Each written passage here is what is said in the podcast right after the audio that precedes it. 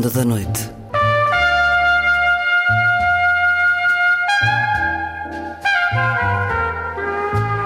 Com Luís Caetano.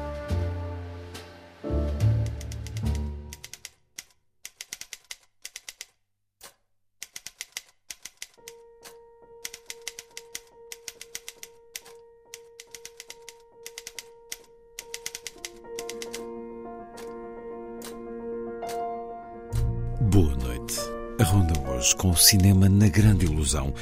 Inês Lourenço a sublinhar a estreia de Duna, parte 2 de Denis Villeneuve, também Eu Capitão de Matteo Garrone e A Irmandade da Sauna de Anna Hintz. E ainda cinema um pouco por todo o país, nomeadamente um ciclo com a liberdade a passar pela Cinemateca. No Lilliput, de Sandy Gageiro, um livro para os mais novos que apela ao conhecimento e também ao sentido crítico e esclarecido sobre o que é a política. Na vida breve, a poesia de Nuno Judice. Poema de amor.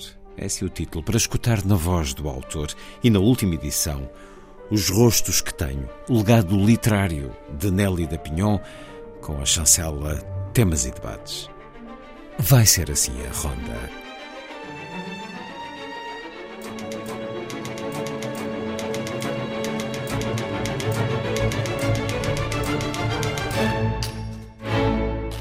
Música a começar. Mary Go Round of Life.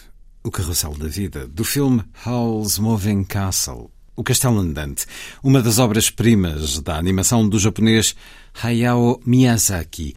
Filme de 2004, música do compositor de sempre de Miyazaki, Joe Isaishi.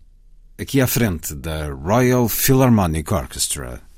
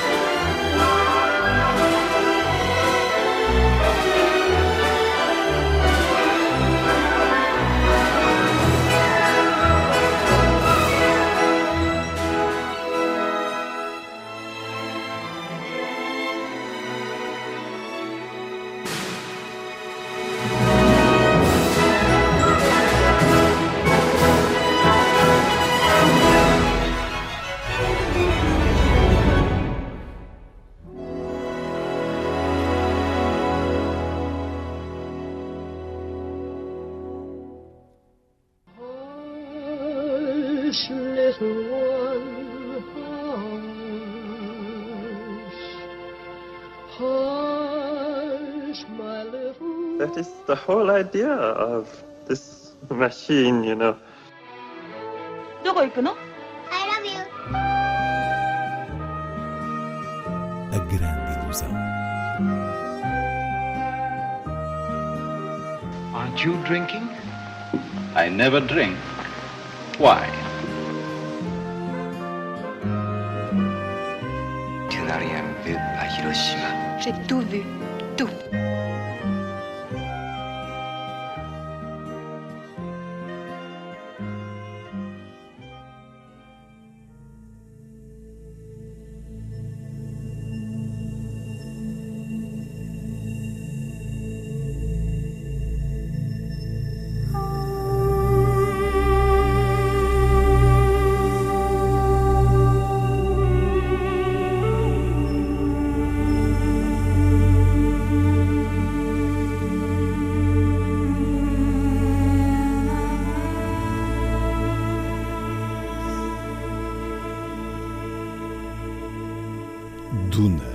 Parte 2, de Denis Villeneuve, o segundo filme da mais recente adaptação do romance de ficção científica de Frank Herbert, é estreia em destaque na Grande Ilusão.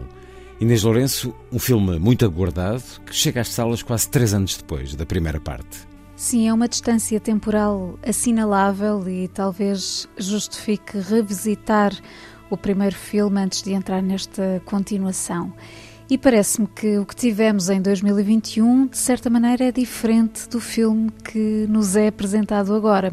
Recordo que, na altura, a minha impressão de Duna foi a de uma obra dependente do seu colossal design de produção, mas sem alma, sem vida lá dentro, que transmitisse o sentido da aventura própria do texto original e que, aliás, está preservada na adaptação de David Lynch de 1984.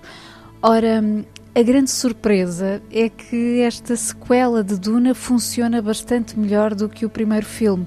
Dá a ideia que Villeneuve percebeu as críticas menos positivas em torno dessa monumental peça de design e desta vez injetou vida no quadro. Há de facto uma nova e revigorante abordagem, menos marcada por uma ininterrupta banda sonora de Hans Zimmer, por exemplo, e por todo o aparato visual de ficção científica para se valorizar o potencial cinematográfico das cenas de ação e o tal espírito de aventura que estava adormecido no primeiro filme.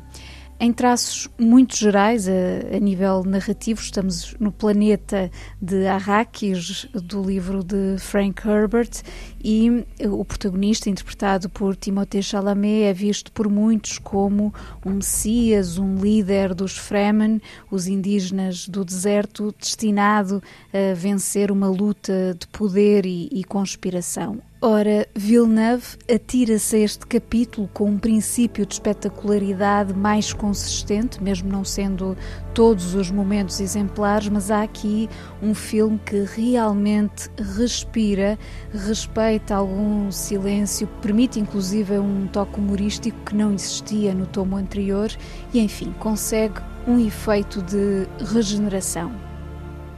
It's breathtaking. When you see sand here, imagine water. If you dive in, you can't reach the bottom. You dive in. Yes, it's called swimming. I don't I don't believe you. In the shadows of Arrakis lie many secrets. But the darkest of them all may remain. The end of House Atreides. Your father didn't believe in revenge. What if Paul Atreides were still alive?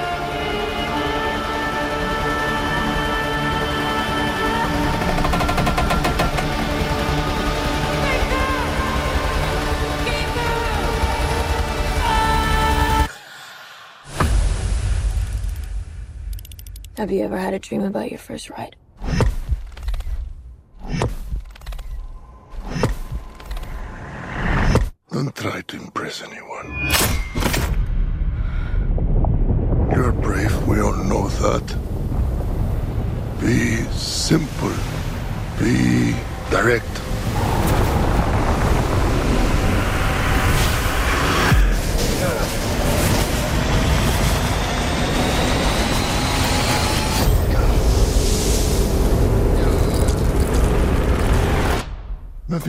Fancy. I understand.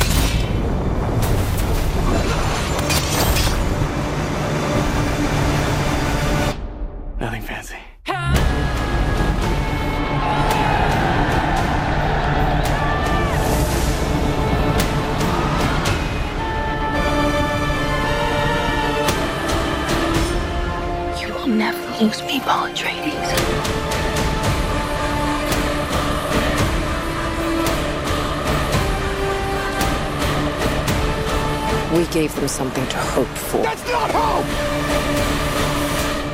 May thy knife chip and shatter.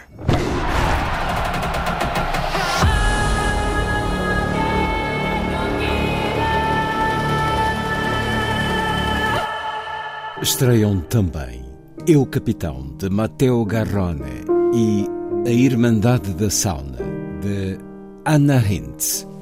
Eu Capitão foi um dos filmes premiados no Festival de Veneza, prémio de realização para Garrone, e hum, está também agora nomeado para o Oscar de melhor filme internacional por Itália, eh, ao lado de títulos que têm francamente mais hipóteses de vencer. É curioso que este filme surja depois da adaptação de Pinóquio de 2019, porque parece que Garrone transpôs a lógica do conto de Collodi para a odisseia de um jovem senegalês que deixa o Dakar em direção à Europa uh, sem consciência da viagem infernal que pode ser este trajeto da migração desde o deserto vasto e ameaçador ao mar Mediterrâneo que deverá levá-lo até a Itália. Portanto, Eu Capitão é um filme que procura um retrato completo, quase homérico, do que significa arriscar a vida no processo de migração. E nesse sentido é um olhar sensibilizador, a certa altura com alguns elementos oníricos que ajudam a moldar as emoções, mas não diria que é Matteo Garrone no seu melhor. Por sua vez, A Irmandade da Sauna é um documentário que nos chega da Estónia e que explora uma tradição da sauna de fumo, reconhecida pela Unesco como Património Cultural e Material da Humanidade, sendo, sobretudo, uma proposta de imersão nas conversas das mulheres que se reúnem no espaço confinado da sauna para eh, libertar, digamos, toxinas não só do corpo como da alma. E é muito bonito, mas também duro e, e comovente o que a realizadora Anna Hintz alcança ao aproximar a câmara da pele suada dessas mulheres, revelando o seu detalhe e textura, ao mesmo tempo que respeita a, a intimidade. Por exemplo, só se vê os rostos de duas das mulheres, enquanto estas contam histórias pessoais, tocando em questões como o aborto, a violência e frieza das relações familiares, as expectativas da sociedade, o cancro. Há até um, um, relato de violação, mas também conversas mais animadas e ligeiras, tudo isto envolvido pelo momento físico, pela partilha de um ritual de gestos específicos que no fundo faz aceder a um sentimento feminino universal. sul on kogu aeg olnud julgus joosta ära. sul on olnud julgus teha teisiti. see on midagi, mida ma nii imetlen ja mida mina ei ole kunagi julgenud teha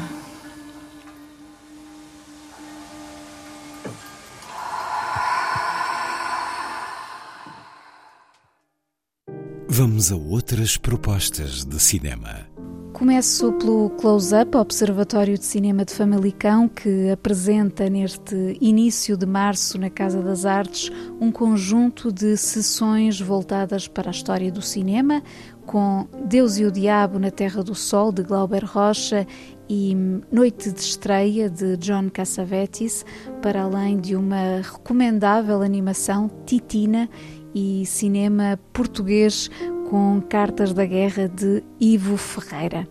As sessões decorrem esta sexta-feira e depois no dia 5 e 12, sendo a última no Teatro Narciso Ferreira. Passando para Braga, o Lucky Star Cineclube propõe ao longo do mês de março um ciclo dedicado a um dos grandes cineastas americanos, Nicholas Ray. Uma excelente oportunidade para reencontrar obras magníficas como o clássico Matar ou Não Matar, Atrás do Espelho, Cruel Vitória e We Can't Go Home Again. Sessões às terças-feiras no auditório da Biblioteca Lúcio Craveiro da Silva.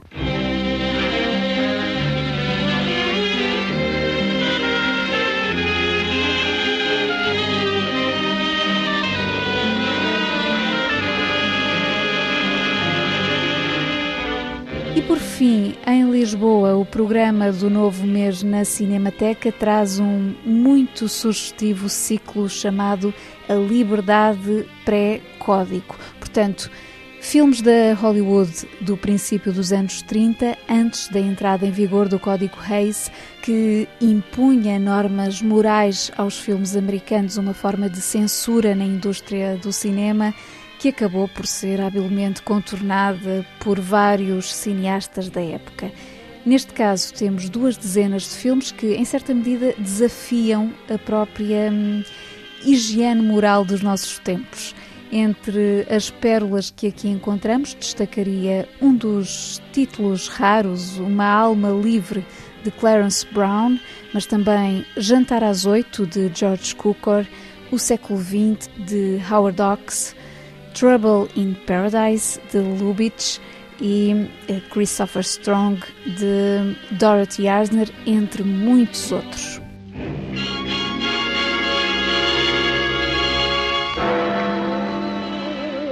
Hush, little one, hush.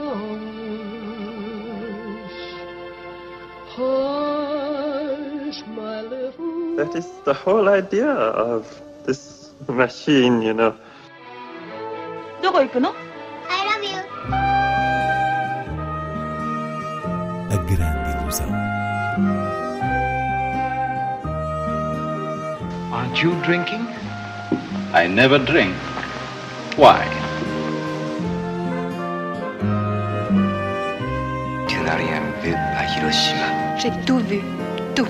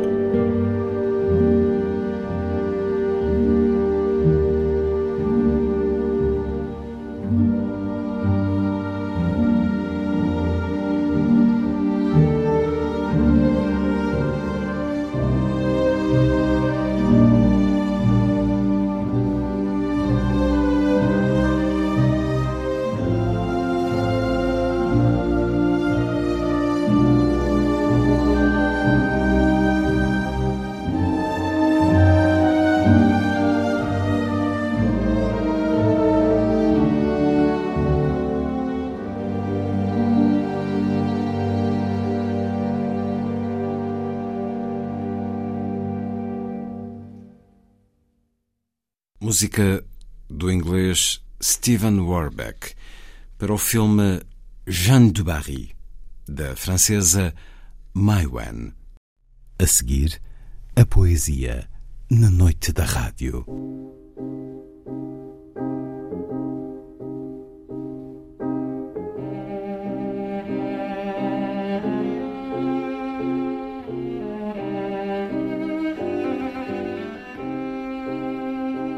A vida breve.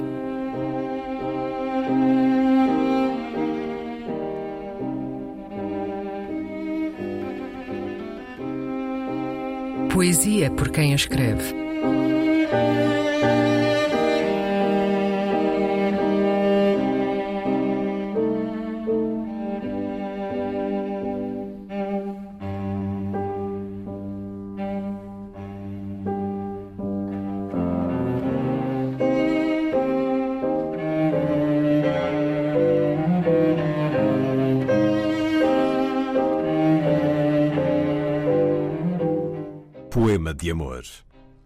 Nuno Judice.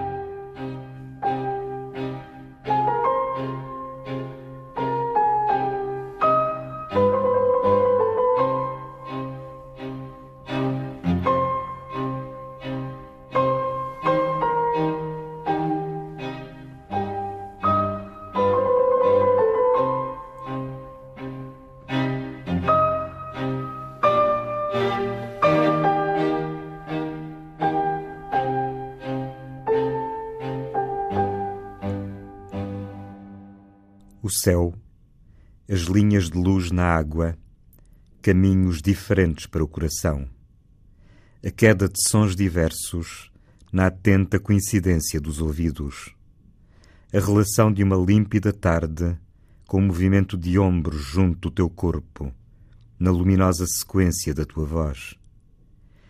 Um andar divino de transparente espectro sobre o fundo de árvores o acentuar da impressão dos teus olhos na quente atmosfera estagnada.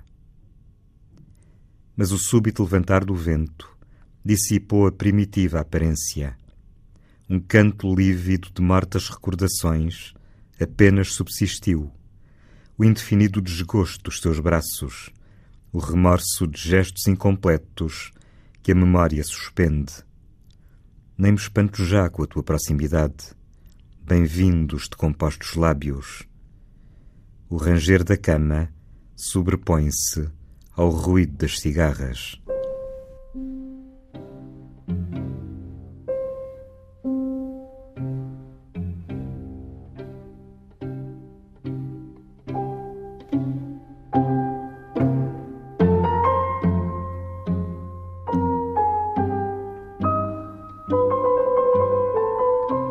Vida Breve, um programa de Luís Caetano.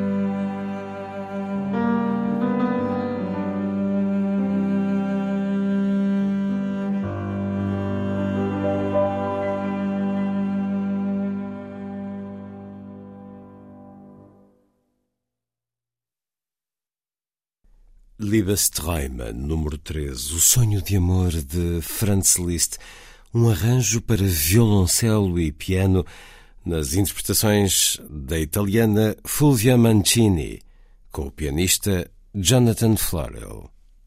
A seguir, Lilliput é o pequeno grande mundo dos livros para os mais novos, percorrido semanalmente neste programa por Sandy Gageiro. Diz Lilliput. Lilliput, Lilliput. Lilliput. A paz, o pão, habitação, saúde, educação. A paz, o pão, habitação, saúde, educação.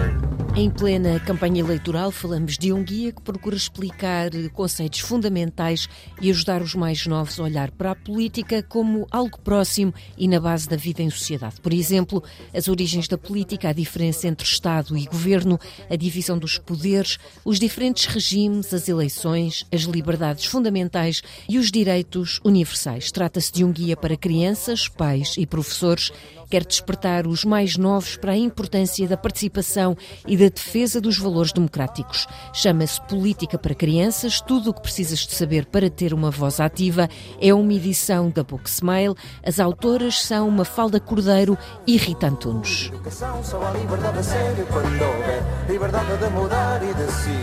Quando pertencer ao povo, o povo produzir. E quando pertencer ao povo, o povo produzir.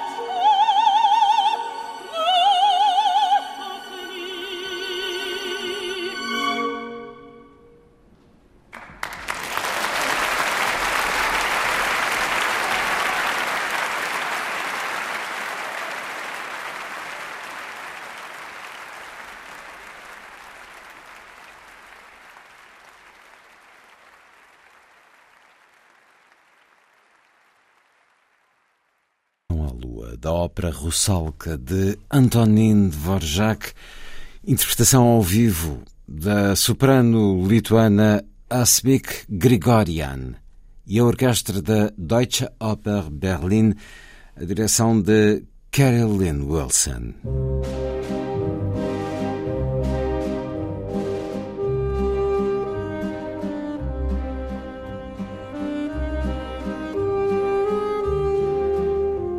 Última edição. Um programa de Luís Caetano.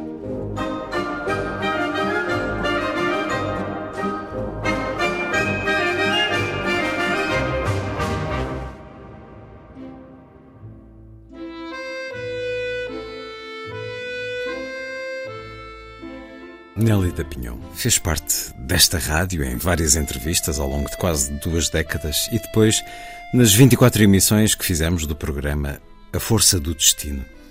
Também isso nos deixou, mas acima de tudo, uma obra, os seus livros. E acaba de chegar às livrarias o seu livro póstumo, o seu último olhar à existência, Os Rostos que Tenho. É uma edição de temas e debates com prefácio de Lídia Jorge. Este programa gravou a intervenção de Lídia Jorge na apresentação do livro na Fundação José Saramago. Vamos eh, escutá-la e também breves testemunhos de Pilar del Rio e Tiolinda Gerção e recordar a voz e as palavras de Nelly da Pinhon. Como todos, sou inteira um espetáculo o pano de fundo do meu teatro que detalha minhas características. Neste palco, onde as ripas rangem, encontro-me contente entre acertos e fracassos. Meus preciosos bens, os que deixarei de legado.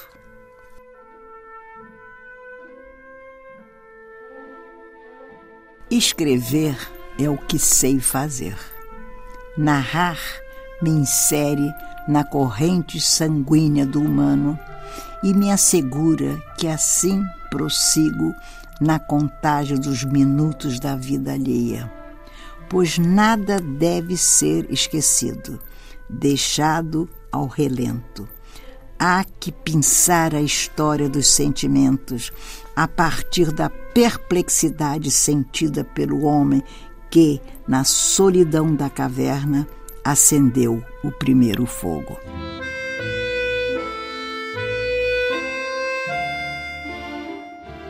Lídia Jorge é autora do prefácio para o livro póstumo de Nelly da Pinhon, Os Rostos que Tenho.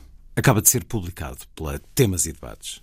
A obra dela é gigantesca, é imensa, a figura dela foi imensa. Aliás, uh, o, o, o, editor brasileiro uh, faz um belo prólogo para este livro, mostrando as facetas diversas da Nélida, e de facto é, é, praticamente impossível. Aquilo que me é possível a mim é falar, também não quero falar muito do afeto, porque. Uh, eu sei que nós estamos aqui reunidos para pensar na Nélida com júbilo. E quando falamos do afeto que temos por ela, é impossível que a marca da distância, da sua ausência, não nos toque. Quando li a página que aqui está sobre a Nélida Pinhon, o relato sucinto da sua, da sua vida e da sua obra, eh, eu digo que senti que, de facto, terminar é, é uma injustiça enorme. Nélida chegou aqui, enche esta, esta página, esta, esta badana, mas a Nélida não cabe aqui. A Nélida é imensa e penso que faltam aqui coisas que ela não teve suficiente reconhecimento em relação àquilo que é a obra dela, a magnífica obra dela e a pessoa que ela foi, que juntou de facto amigos e inimigos, a capacidade que ela tinha de juntar pessoas, de um, viajar pelo mundo e conhecer tanta gente, reuni-la e fazer haver nela como que o desejo de criar uma espécie de grande comunidade literária à volta do mundo. Penso que nós não encontramos, durante a vida dela, as palavras necessárias, nem os prémios necessários para isso. Tenho a ideia de que, neste bocadinho branco que fica aqui, se devia dizer incompleto. Falta alguma coisa, é, está incompleto. Queria dizer que uh, não vou falar da obra dela, toda a gente que está aqui com certeza conhece, muitos até talvez tenham lido de forma analítica, consiga falar de outra maneira diferente de Nélida. Eu quero simplesmente cingir-me àquilo que é este livro, que eu acho que é um livro que deve ser lido, que deve ser levado como uma espécie de síntese do pensamento da, da, da, da Nélida. Eu diria que este livro, neste livro, que é, são crónicas de pensamento e que ela escreve naquela atitude, como ela disse, que quando sentiu que a vida era rápida, foi abençoada pela, de novo foi abençoada pela arte. A arte a salvou, ela encontrou perante, perante o anúncio de, de, que, de que o fim físico dela estaria próximo, ela disse: A arte salvou-me, eu encontrei uh, de novo o sentido, eu fui abençoada pela arte de novo. Ora bem, eu acho que o mais importante que está aqui, se nós não quisermos continuar a falar do afeto, é que a Nélida fala aqui da sua arte poética. Talvez nunca em nenhum dos livros da Nélida eu tenha sentido, mesmo aqueles como a, a, Uma Furtiva Lágrima, nem mesmo esse, que é um livro muito pessoal também, mas está tão explícito aquilo que é a, a arte poética da Nélida. E eu acho que foi aqui que eu compreendi porque é que ela escrevia assim, porque é que ela escrevia como uma espécie de, de, paixão pela arte, como que divinizando a arte. Eu nunca tinha bem percebido isso. E aqui eu percebi, porque ela é muito clara quando diz que, que ela diz que é uma mulher de fé que foi batizada pela arte.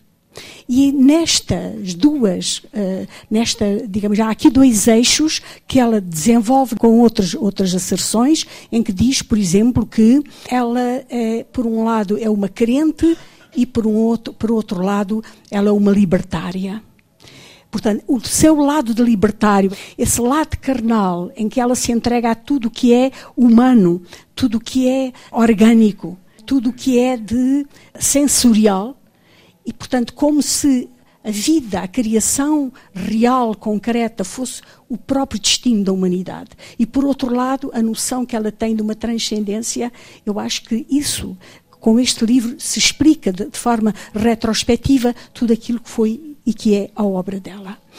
E por isso eu que não quero, não, digamos, não quero entrar, não quero falar com demasiada solenidade, ainda que seja aquilo que me, que me, que, aquilo que me apeteceria ser falar com solenidade, como é com solenidade que ela aborda, eh, que ela interpreta aquilo que é, que é escrito e que é a sua vida, eu gostava de ler uma página, uma página que explica isto, que explica o que é a arte poética da, da Nélida.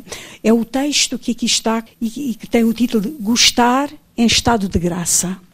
Diz ela: Louvo o estado de graça no exercício da criação. Reivindico a glória da memória e preparo a mesa para meus comensais. Abençoo a família que tive, a língua que falo, o país que tenho, a despeito de tantas iniquidades. Reverencio o Deus que forjo a cada amanhecer. Assim são as minhas labaredas felizes. As dúvidas permeiam o trabalho literário até seu término, mas se dissolvem à medida que labuto com extrema radicalidade e reduzo a zero minhas hesitações. Um corte de navalha sem piedade na carne do texto. Isto poderia ser, podia ser escrito sob ou sob a fotografia da Nélida. Esta, esta expressão, um corte de navalha sem piedade na carne do texto. De tudo, porém, derivando pequenas aleluias devidas a uma única frase que, ao surgir, atingiu o âmago da sua natureza poética. Assim logro acercar-me do mito da criação. Temo sempre não obter a febre que a linguagem requer para dar credibilidade ao romance. não ter respeitado os segredos que advêm dos personagens que esboço no afã de torná-los o arquétipo que devem encarnar. Penso que muitos dos candidatos a escritores, a escritores sobretudo de romance, deveriam ler a delicadeza e a inteireza com que Nélida aborda aquilo que é a criação de um texto literário, de um, de um texto narrativo. Diz, diz mais, não conseguir multiplicar o efeito que as frases devem produzir no transcurso narrativo. E, claro, não atentar às artimanhas da técnica. Ah, é tanto que depende da minha misericórdia estética para o meu livro afinal viver. Recolher então todas as obrigações que a humanidade proclamou ao longo dos séculos para assegurar que a narrativa é certidão de nascimento e de óbito dos viventes. E que leva ainda hoje à assinatura de Shakespeare, de Cervantes, do próprio Deus, quando concebeu o paraíso ocupado pelos personagens Adão e Eva. É muito interessante, porque, de certa forma, todas as obras da Nélida caminham para aqui que é a ideia, uma ideia que para muitos é alguma coisa um, uh, que é ant, antimoderna. Esta é uma visão que se poderia chamar antimoderna, mas que eu entendo que é completamente moderna. Que é esta ideia de colocar ao lado daquilo que é o Criador, o Criador miserável, depois tem criadores com a altura de Shakespeare e Cervantes, como ela diz, mas coloca à altura de Deus. E que ela faz com dois sentidos. Um, que é precisamente o sentido do sagrado que ela tem, mas por outro lado, o sentido do desafiador, daquele que não aceita que seja proscrito na criação. Aquele que, e a Nélida faz muito bem, isso que é a ideia de que uh, o Criador é aquele que levanta o punho diante de Deus e diz: Eu quero saber qual é o segredo. E eu escrevo porque eh, tenho o meu punho erguido e por isso eu combato. Para além de, enfim, o sentimento que nós temos de perda, porque ela não está aqui, há um ano neste dia ainda estava, mas eu acho que devemos de facto fazer esforço para todos sentirmos júbilo porque fomos amigos e somos leitores de uma pessoa absolutamente excepcional e maravilhosa. Lídia Jorge, na apresentação de Os Rostos que Tenho, livro póstumo de Nélida Pinhon, também um breve testemunho da escritora Tiolinda Gerson. Tenho muito gosto e muita alegria em dar o meu testemunho de como foi um enriquecimento enorme na minha vida como mulher e como escritora a ter conhecido a Nélida Pinhon, porque de facto ela era uma pessoa grande, uma pessoa maiúscula, com o coração do tamanho do mundo e que vivia apaixonadamente os problemas da sociedade de hoje e do mundo de hoje. E ela já cá não está e não assistiu ao, às calamidades que se passaram depois da morte dela e que se continuam a passar e que não têm fim à vista. Mas ela era uma pessoa profundamente preocupada e profundamente ligada ao Brasil, todos os, os, pobres, os países com dificuldade, em que há uma enorme decalagem entre as classes sociais, em que há muita exclusão. Ela lutava imenso pela inclusão de todos e era uma escritora magnífica. Eh, a Lídia citou há, há, pouco a Casa da Paixão, uma furtiva eh, lágrima, a República dos Sonhos. Eu sou uma leitora uh, apaixonada e reverente da Nélida desde há muitos, muitos anos e continuarei a ser. A Nélida, para mim, continua entre nós e continua viva nos seus livros. A apresentação de Os Rostos que Tenho, de Nélida Pinhon, foi na Fundação José Saramago también con la participación de Pilar del Río. Estaría de más decir dónde nació, si tenía tantas patrias, y dónde estudió, si se pasó la vida aprendiendo para devolvernos lo que aprendía envuelto en belleza. Nélida iba por el mundo hablando, a los unos de los otros porque era universal. Asistía a congresos y con su presencia dignificaba las plataformas que tenían como objetivo decir que las lenguas portuguesa y española existen y han enriquecido la humanidad. En uno de sus últimos viajes, inauguró el Congreso de la Lengua Española en Argentina y a nadie le extrañó, ni de aquí ni de allí.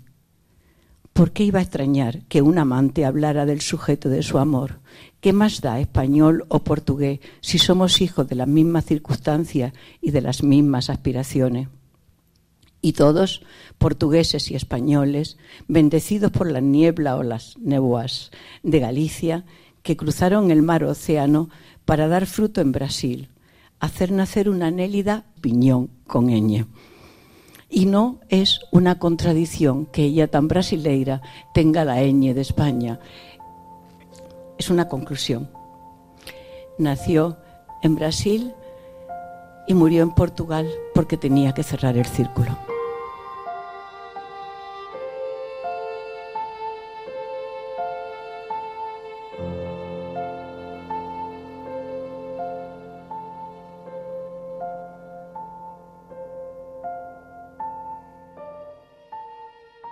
Leio como vivo. A leitura não deriva somente do prazer estético. Traz-me igualmente a seiva da existência. Diz o que ficou atrás e eu não sabia. Revela quem sou, ou passo a ser após assimilar o que estivera até então guardado em uma concha do Pacífico. Tornou-se imprescindível para dialogar com Cervantes e o inglês Shakespeare, e com outros mortos imortais.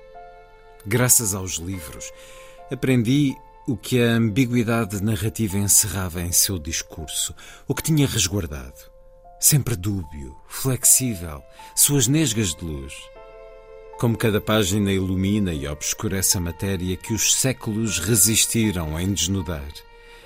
Aí, incluindo eu e os demais mortais, os gregos e os teólogos de todas as crenças e ainda o próprio Deus, que estabeleceu por meio de Isaías e Jeremias o cânon que certificava qual fala de facto era de sua autoria. Assim, ao ler, que texto fosse, ganhava a condição de arqueóloga que sonda os mistérios agrupados em formação romana no campo da batalha. Amei sempre os livros, a transfusão de sangue e de fantasia. Sua delirante poética, sem nexo às vezes, e com eco em mim. Os personagens ficcionais e os históricos. Também os santos com o corpo esgarçado. Os mártires da liberdade. O que eles afirmavam para eu duvidar. Mas acatava os saberes advindos dos povos que, ao longo dos séculos, em meio à barbárie, à tirania, ao genocídio, foram humanizando a alma perversa. Leio o que seja e lamento minha espécie, mas também me deslumbro com o sublime gênio de alguns de nós. Persisto em saber se vale salvar-nos, se lograremos no futuro injetar no coração o sumo que nos reconcilie com a bondade. Obteremos outras balizas civilizatórias que anunciem outro universo. Embora siga lendo, nenhum livro deu uma chave com que postular a felicidade, a paz de que careço. Nélida Pinhon, Os Rostos que Tenho, o seu livro póstumo que acaba de ser publicado pela Temas e Debates.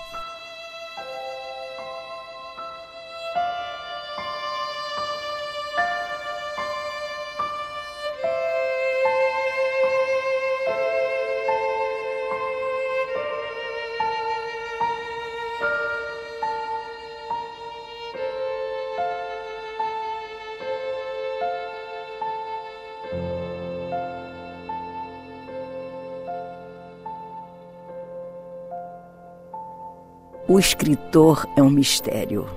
Amealha mentiras e doutrinas capciosas. Faz crer aos demais que sua caneta o torna um herói. Pobre de quem acredita no futuro radioso da arte. Com tal convicção, ele faz das palavras gato-sapato, dá-lhe surras, galgo o Himalaia a serviço da narrativa, indiferente a que a neve lhe congele as falanges. Só lhe importam o cume da montanha e a glória. A pretexto de articular a linguagem, empilha palavras na laje do edifício onde mora e compra sardinhas enlatadas, temendo precisar delas no futuro. Não confia nos leitores que, tidos como adversários, estão prontos a esquecê-lo e lançá-lo à miséria. Da sua máquina de escrever Hermes saltam sons de rãs e a narrativa cresce. Ao mastigar o feijão, adiciona água para render. Assim, tem a ilusão de absorver o espinafre do Popeye e doses de quimera. Mas desconfia que não passa de mero dono de uma fileira de palavras que mal exprimem o mistério presente em sua obra. Palavras que pouco valem em uma sociedade afásica que não escuta o que lhe dizem. Observa o corcovado da janela, tido como cartão de visita do Rio de Janeiro. A frase é banal e não a quero apagar. Escuto Beethoven, que se dizia surdo, mas que não creio ouvindo-lhe as maravilhas. Inspirada em sua grandeza, constato o desgoverno que nos governa. Traço no papel os sinais da aventura da paixão, que é de todos, ungida pelo imaginário que nos amamentou desde o berço. Mas não me equivoco quanto às manifestações da vida, que são diabólicas. E sei também que o poema não existe, só a intenção de compô-lo no futuro. Suspeito às vezes que a criação é daninha, gravita em torno de um eixo inexistente, tem falsetes e notas desafinadas, mas prossigo.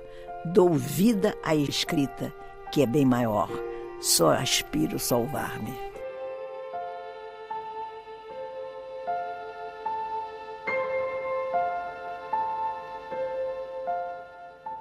Nélida Pinhon deixou-nos no final do último ano, a 17 de dezembro. Deixou-nos também um último livro. Os Rostos que tenho, a edição Temas e Debates, acaba de chegar às livrarias.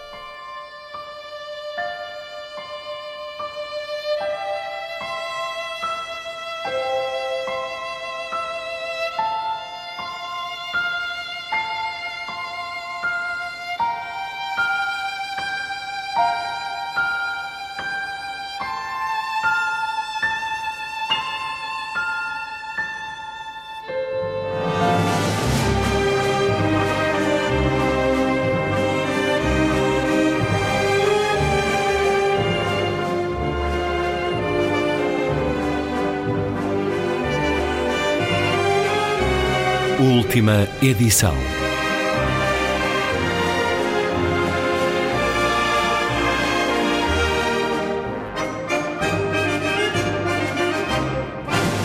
Está feita a ronda. Assim, obrigado por estar com a rádio. Boa noite.